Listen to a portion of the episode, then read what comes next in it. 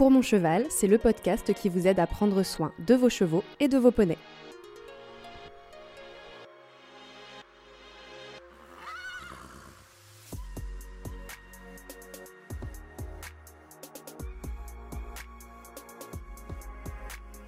Un cheval au box qui n'évolue jamais avec ses congénères et ne sort que pour être monté.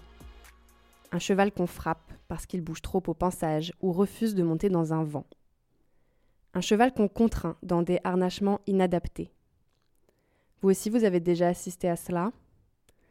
Moi, oui. Et je crois qu'avant de savoir ce qu'est le bien-être équin, j'ai eu une idée de ce qu'est la maltraitance. Ces exemples sont violents. Pour autant, je crois que ce n'est pas toujours intentionnel. Au mois de décembre, j'étais aux assises du bien-être équin et humain à Paris et l'événement a commencé sur cette phrase. La première source de maltraitance, c'est la méconnaissance. Je crois que c'est vrai. J'ai envie que ce soit vrai.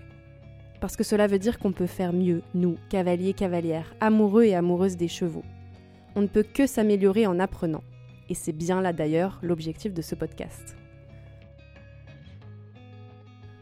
Avant de commencer, je vous propose de définir ce qu'est le bien-être équin. En 1979, le Farm Animal Welfare Council, un organisme britannique, parle des cinq libertés qui serviront d'ailleurs à la rédaction de la réglementation européenne sur le bien-être animal de 1998. La première liberté, c'est celle de n'avoir ni faim ni soif. La deuxième, de ne pas se trouver dans un inconfort physique, lié par exemple au couchage ou aux températures. La troisième, éviter la douleur due à des blessures ou des maladies.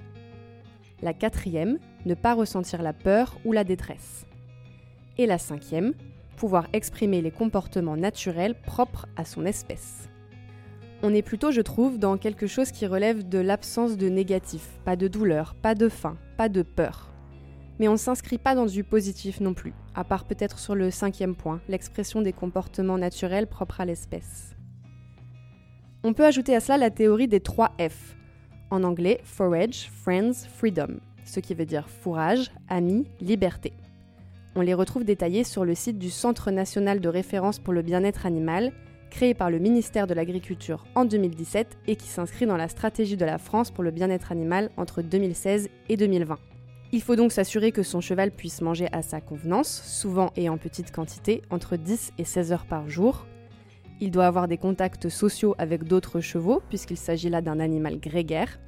Et enfin, qu'il puisse se déplacer librement dans l'espace le plus souvent possible. En 2018, l'ANSES, Agence nationale de sécurité sanitaire de l'alimentation, de l'environnement et du travail, propose une définition qui prend en compte la santé physique et la santé mentale. Je cite, Cet état varie en fonction de la perception de la situation par l'animal. L'ANSES précise qu'on définit un état de bien-être pour un individu particulier dans un environnement donné. Elle ajoute que la dimension mentale porte l'attention sur l'absence ou la faible quantité de stress, mais aussi sur les signes d'expression d'émotions positives. Donc l'idée, c'est ne pas seulement gommer le négatif, mais aussi de favoriser le positif. On s'inscrit alors dans la bientraitance. J'en profite pour vous donner la différence entre bien-être et bientraitance. Le bien-être, c'est l'état actuel du cheval, dans un environnement donné donc. La bientraitance, c'est ce que nous mettons en œuvre nous pour permettre au cheval d'atteindre cet état de bien-être, c'est-à-dire répondre à ses besoins et s'assurer qu'il soit dans un état émotionnel positif.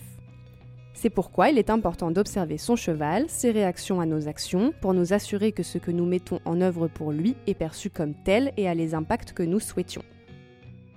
Des études commencent par ailleurs à se pencher sur l'état dépressif des chevaux, mais nous en reparlerons plus en détail plus tard. De manière générale, nous évoquerons tout ce que nous pouvons faire pour être dans cette démarche de bientraitance. Maintenant que nous sommes au clair sur ces définitions, place au podcast et aux invités.